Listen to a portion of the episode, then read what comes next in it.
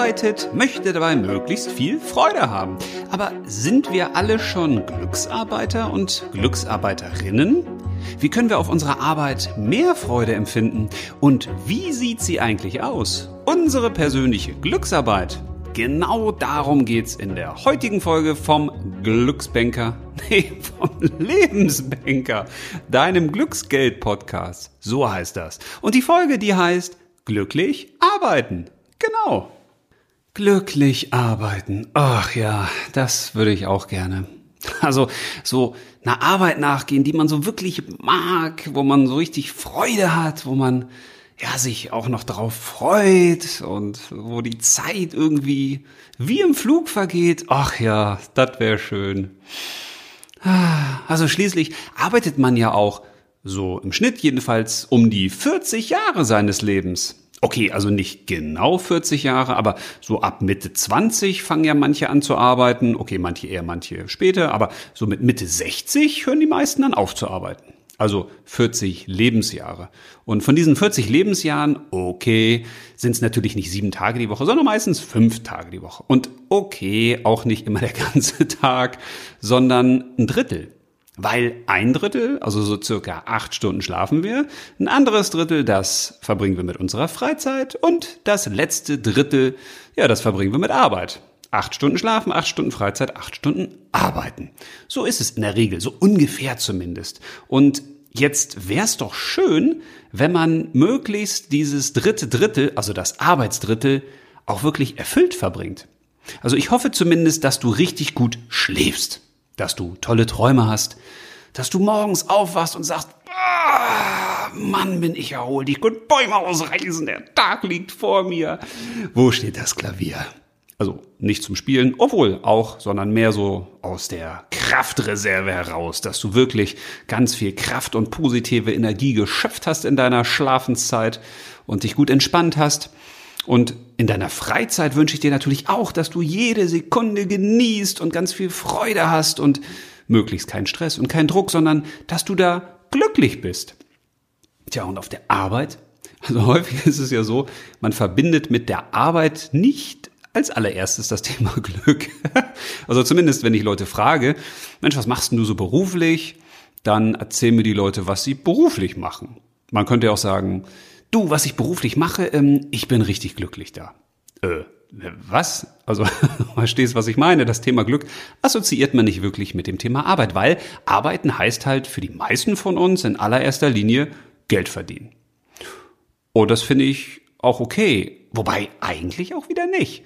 Denn weißt du eigentlich, was du da machst auf deiner Arbeit? Also okay, in der Regel wirst du wissen, was du arbeitest.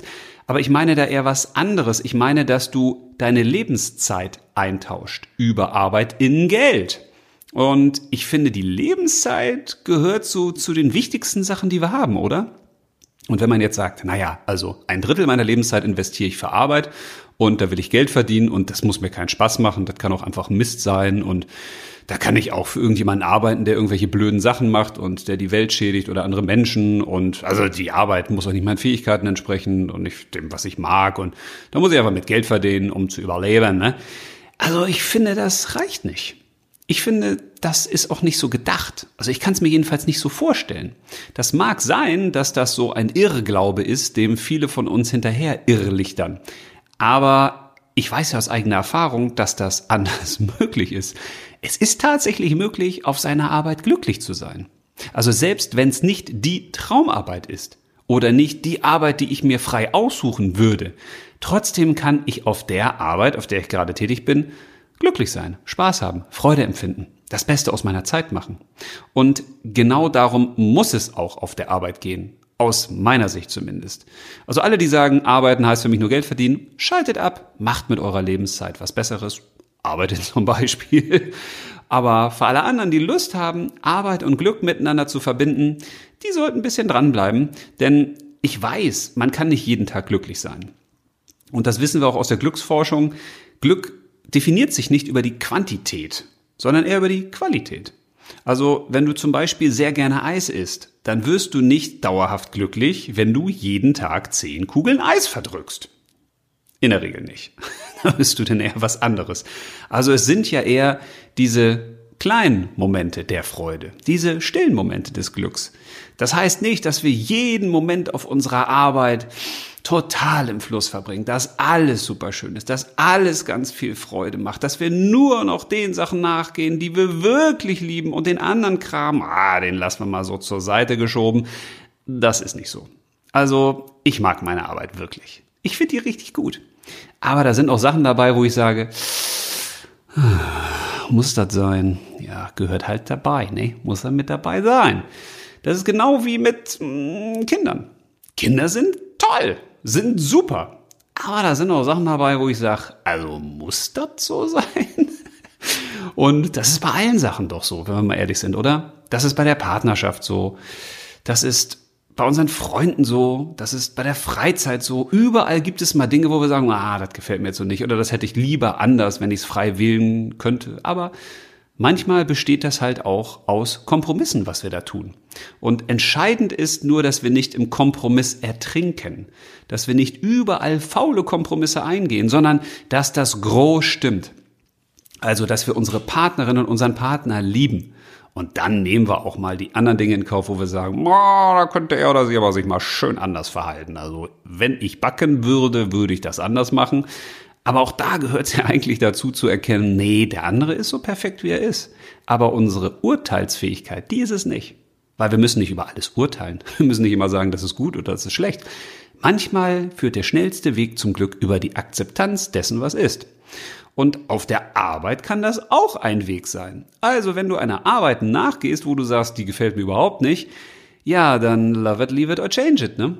Also entweder veränderst du das und wenn du sagst, nee, kann ich jetzt nicht, wo soll ich denn sonst einen Job finden? Ja, dann versuche es zu lieben. Oder versuche in deiner Arbeit Dinge zu finden, die du lieben kannst. Oder versuche deine Arbeit so zu verändern, dass sie geliebt werden kann von dir. Dass sie dir mehr Spaß macht. Weil wir sind ja nicht nur Opfer, ne? Also wir sind ja auch als Angestellte möglichst Schöpfer. Wir dürfen da auch Dinge verändern. Wir können auch Dinge verbessern. Manchmal denken wir, nee, das geht nicht. Aber wenn wir uns dann auf den Weg machen, stellen wir manchmal fest, ups, geht ja doch. Also es ist häufig auch eine Frage der Einstellung. Wie gehen wir eigentlich an das Thema Arbeit ran? Wie gehst du denn an das Thema Arbeit ran? Ist Arbeit für dich nur Geld verdienen? Oder arbeitest du, um zu leben? Oder lebst du, um zu arbeiten? Oder ist Arbeit für dich die komplette Erfüllung? Also Arbeit ist für dich das Wichtigste auf der Welt und nur da kannst du wirklich aufgehen? Also ich erlebe, wenn ich ehrlich bin, so zwei Arten von Menschen. Die ersten, die erzählen mir, die Arbeit ist das Geilste, was es gibt. Ich liebe das. Ich könnte das den ganzen Tag machen. Ich kann gar nicht genug davon kriegen. Die Arbeit ist so schön und da kann ich gestalten und walten und da tue ich wirklich das, was ich am liebsten mache. Und ja, das sind Menschen, die ihre Traumarbeit gefunden haben.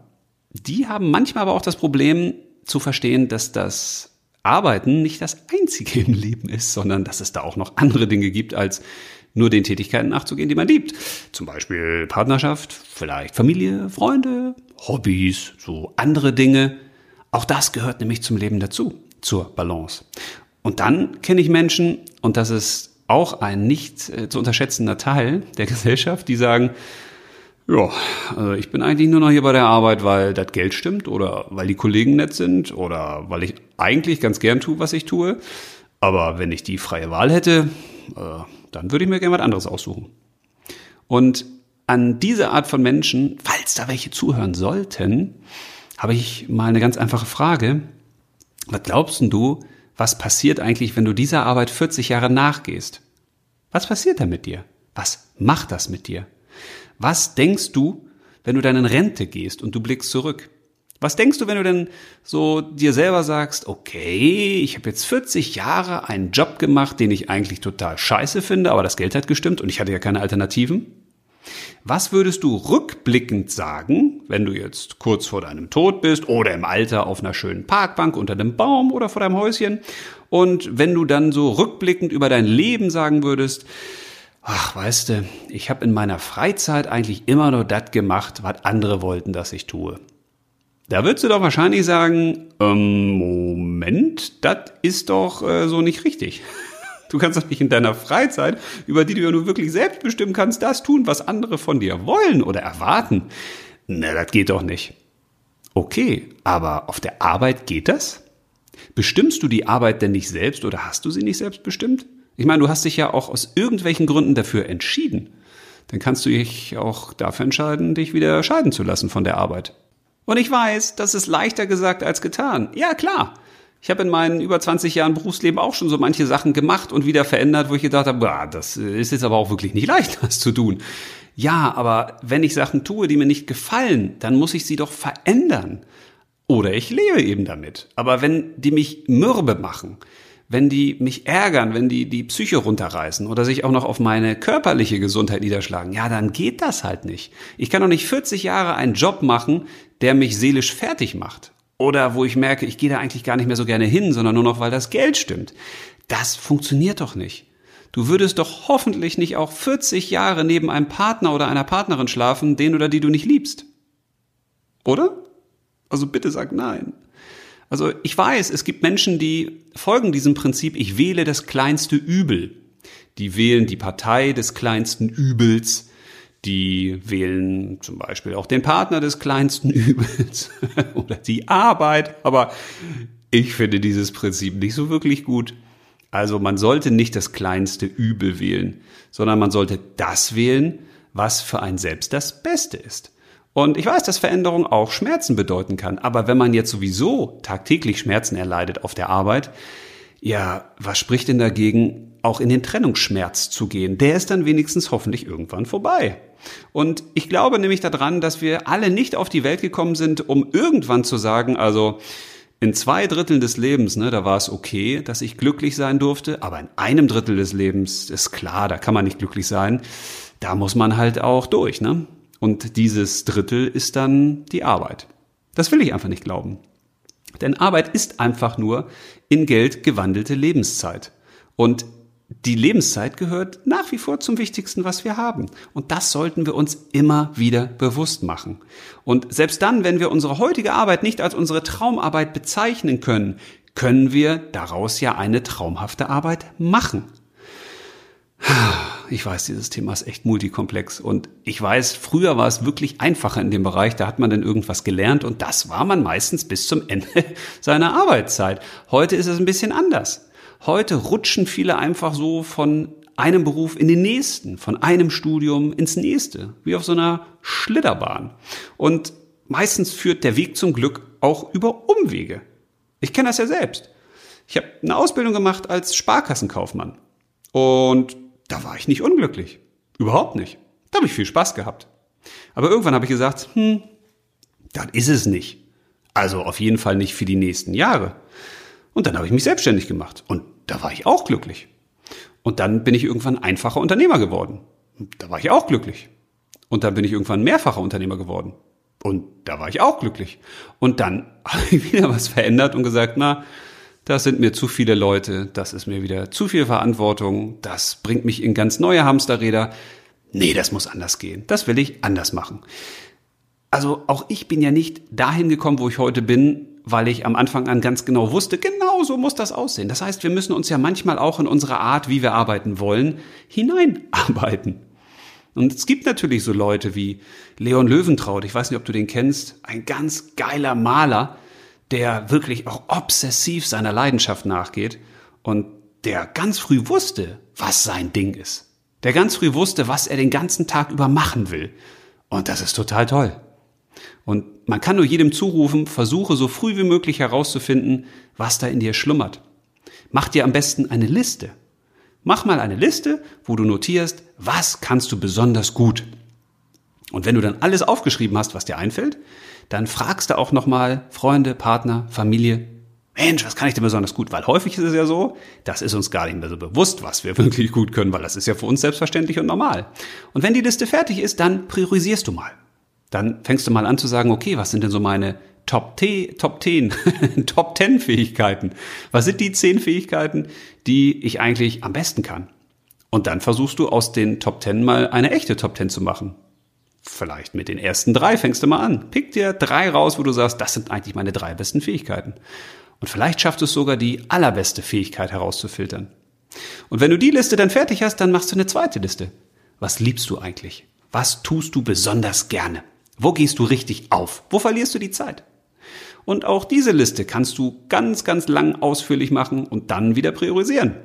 Und wenn du dann die ersten beiden Sachen hast, was liebst du wirklich zu tun? Und du, dann guckst du dir die Liste an mit, was kannst du besonders gut? Tja, und dann musst du nur noch versuchen, wie kannst du die beiden Sachen verbinden oder die vier Sachen. Deine ersten beiden Fähigkeiten von der Liste, die am besten sind, und die anderen beiden Fähigkeiten, beziehungsweise die Sachen, die du liebst. Und dann hast du eigentlich schon deine Berufung gefunden. Musst du nur gucken, in welcher Form du die dann lebst. Weil ich glaube, dass das, was in uns schlummert, das will auch gelebt werden. Und das, was wir besonders gut können, das sollten wir auch tun. Und das, was wir besonders gerne tun, das sollten wir auch tun. Und am besten ist natürlich die Kombination aus dem, was wir besonders gut können und was wir besonders gern machen. Manchmal sind sich die Sachen auch nicht so unähnlich.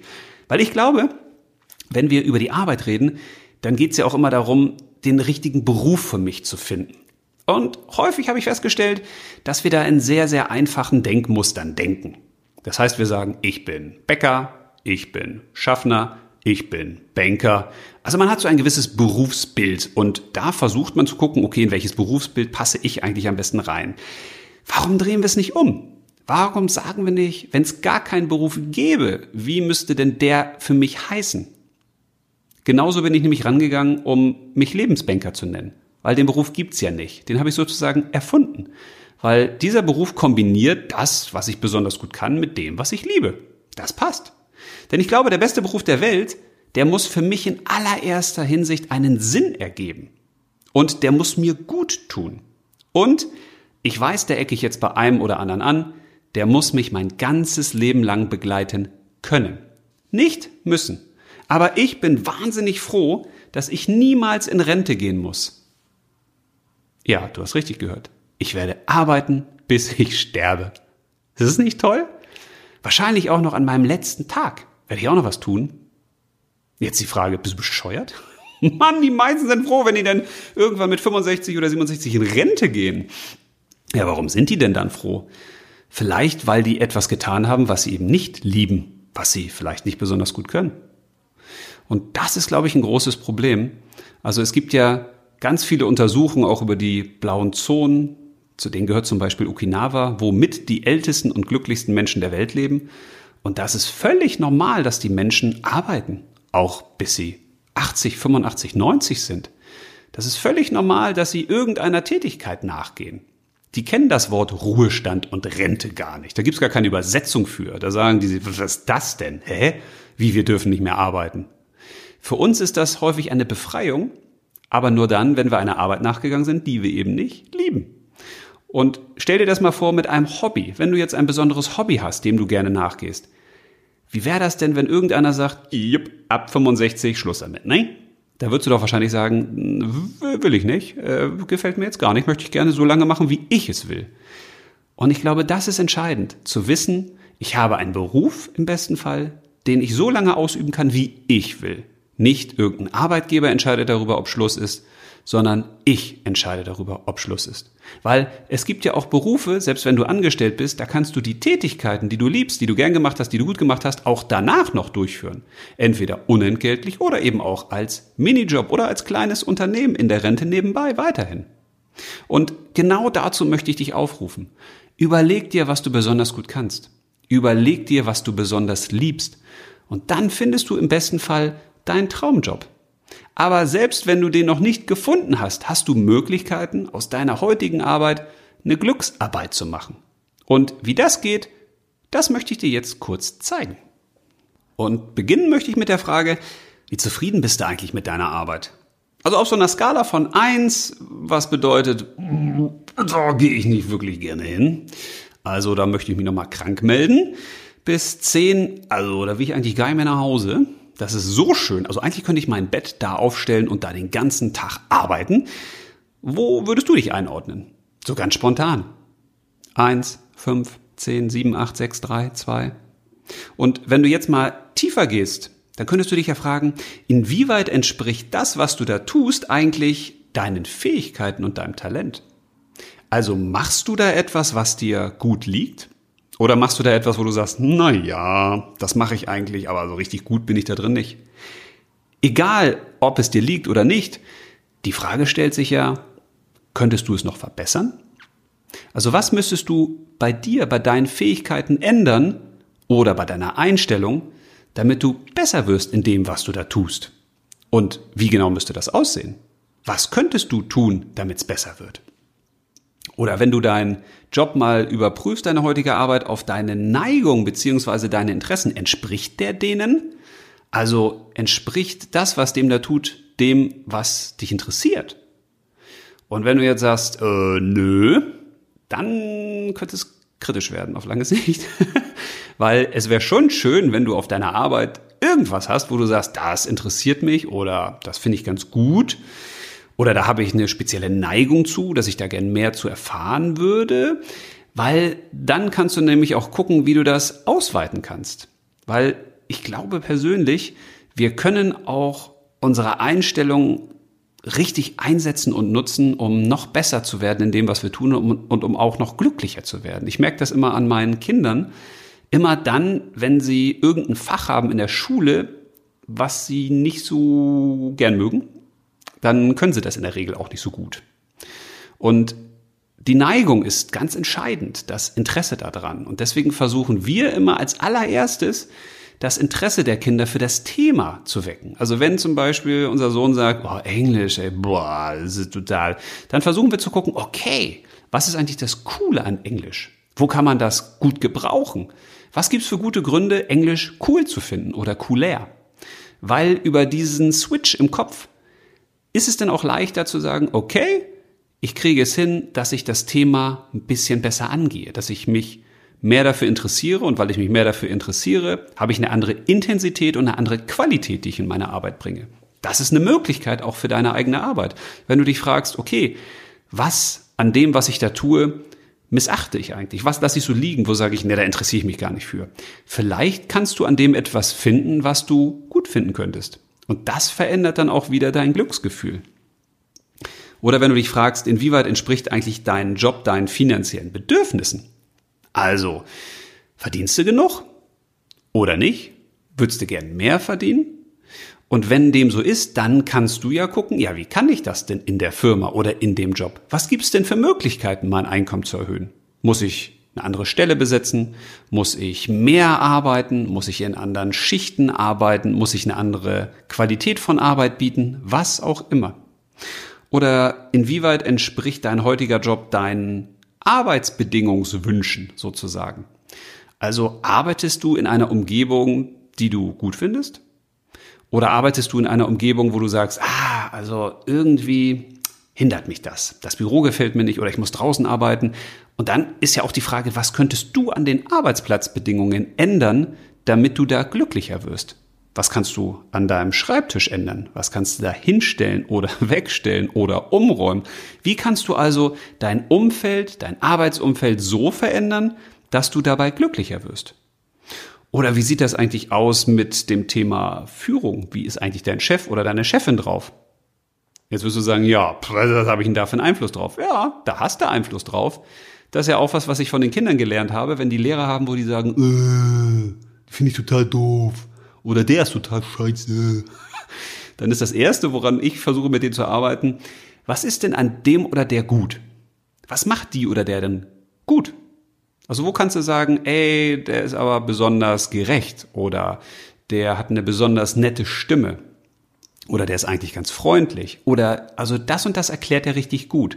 Also auch da können wir uns ja wieder fragen, wie können wir erstmal unsere Einstellung zum Chef oder zur Chefin verändern und was können wir eigentlich tun, damit die Chefin oder der Chef besser drauf ist.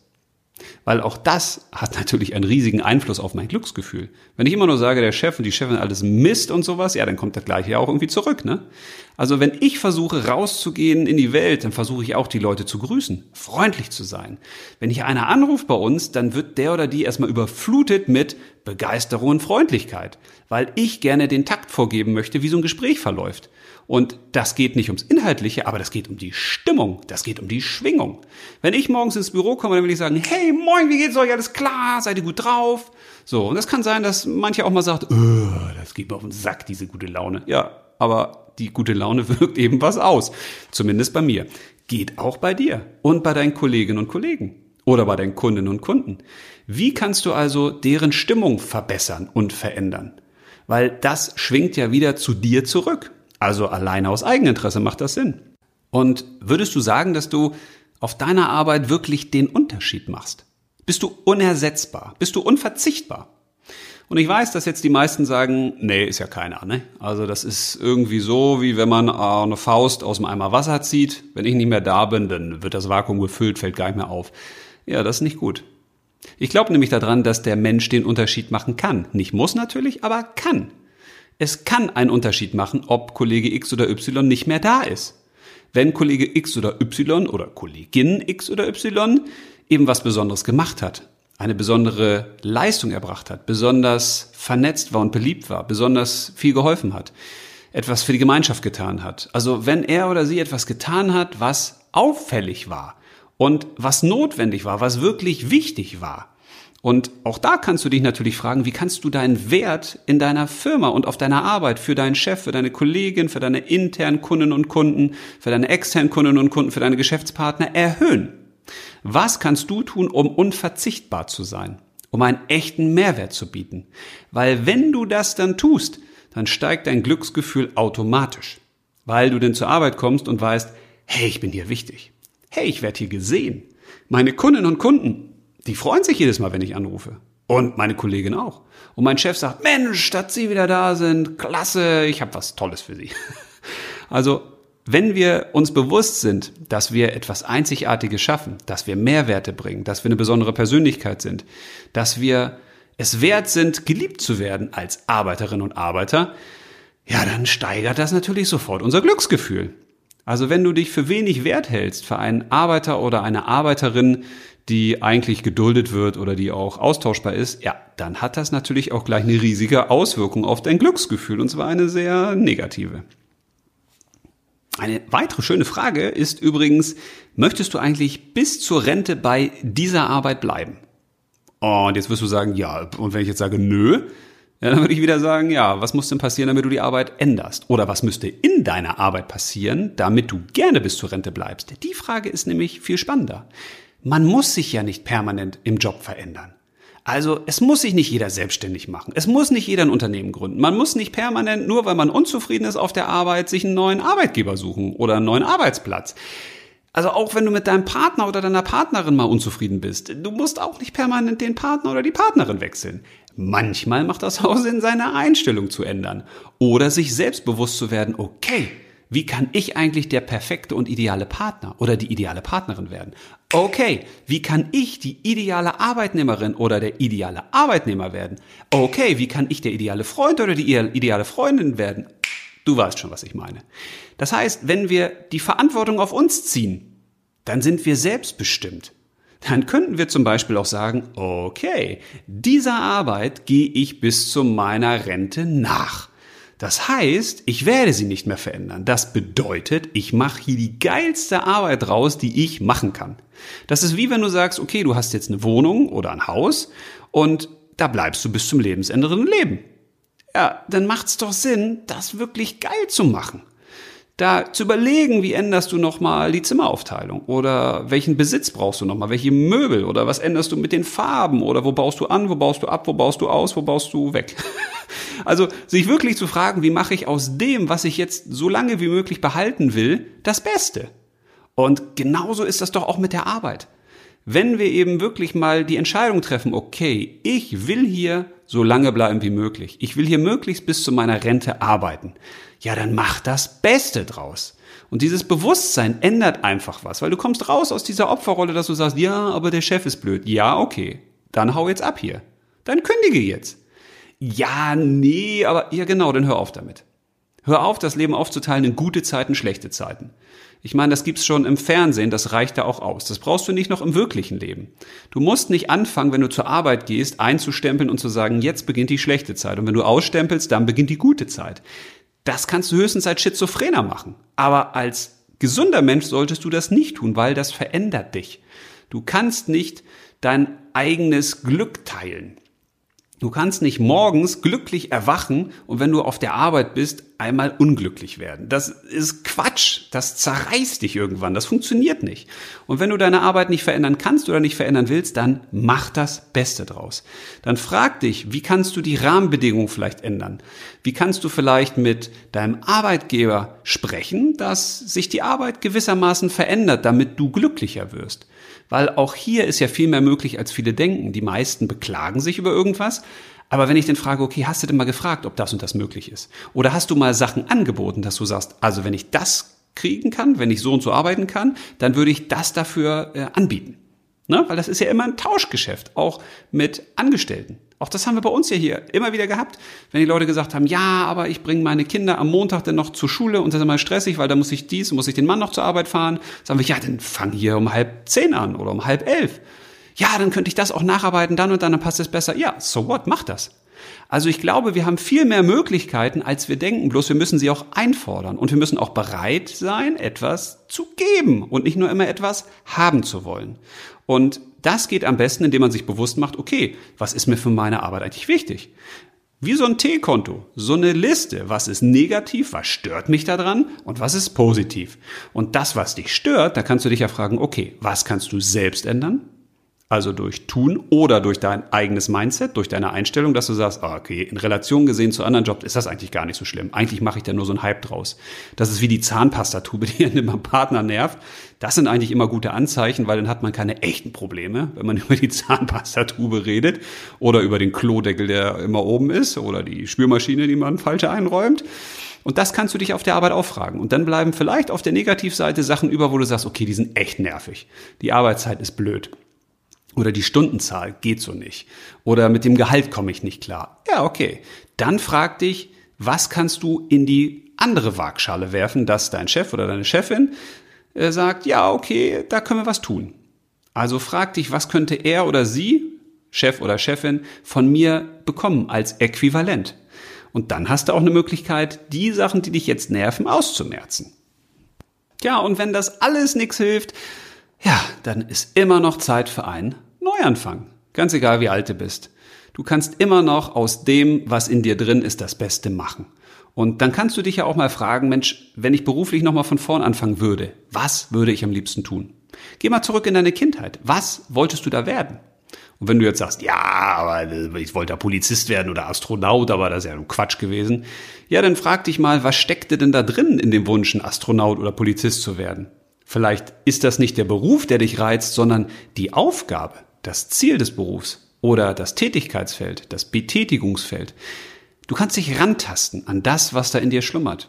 Oder wenn du feststellst, ey, ich habe da ein Hobby, das würde ich eigentlich gern zum Beruf machen. Ja, überleg's doch, probier das doch.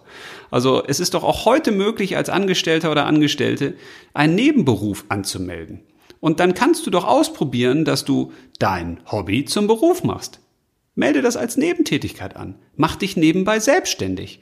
Und dann investierst du eben mal ein paar Stunden die Woche und guckst, wie das funktioniert. Und dann ist das wie bei so zwei Schiebereglern. Wenn dein Schieberegler angestellt ganz oben ist und dein Schieberegler selbstständig so langsam hochgefahren wird, ja, dann kannst du selbstständig weiter hochfahren und kannst den angestellten Schieberegler gegebenenfalls auch weiter runterfahren, damit es denn passt von der Zeit her. Probier denn was aus. Zeit für einen Neuanfang hat man immer.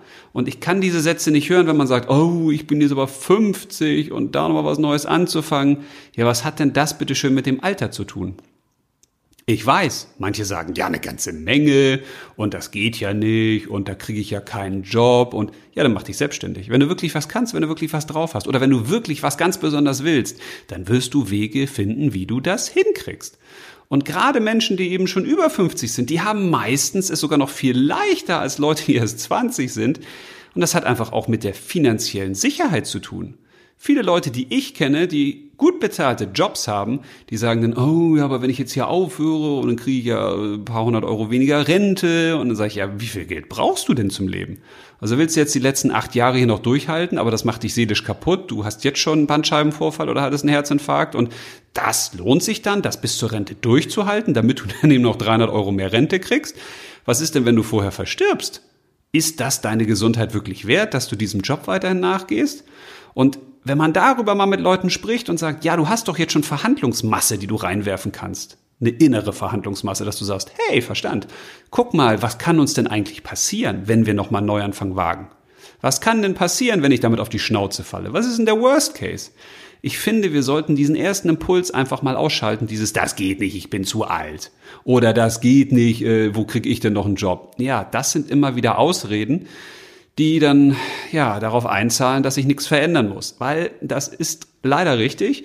Je älter wir Menschen werden, desto weniger wollen wir uns verändern, desto mehr sagt der Körper, ja, Energiesparmodus, wir haben weniger Muskelmasse, wir haben weniger Kraft, wir haben weniger Ausdauer, fahr mal runter, entspann dich mal mehr.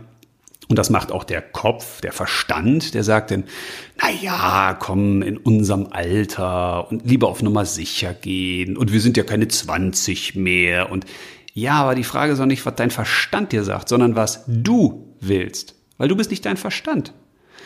Frag dich, was wirklich in dir schlummert. Und wenn es etwas ist, was dich wirklich bewegt, dann mach es.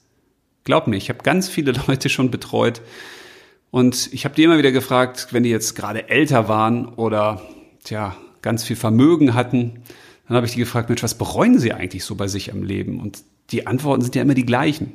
Ja, ich bereue, dass ich dies nicht getan habe oder dass ich das nicht getan habe. Die Leute bereuen ja später nicht das, was sie getan haben als erstes, sondern meistens das, was sie nicht getan haben. Wo sie sagen, oh, ich hätte mal dieses Vierfamilienhaus kaufen sollen.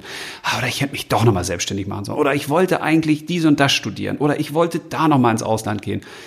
Das ist das Schlimmste, was dir passieren kann. Das Schlimmste ist irgendwann zu sagen, boah, hätte ich's mal gemacht. Das solltest du dir nicht antun.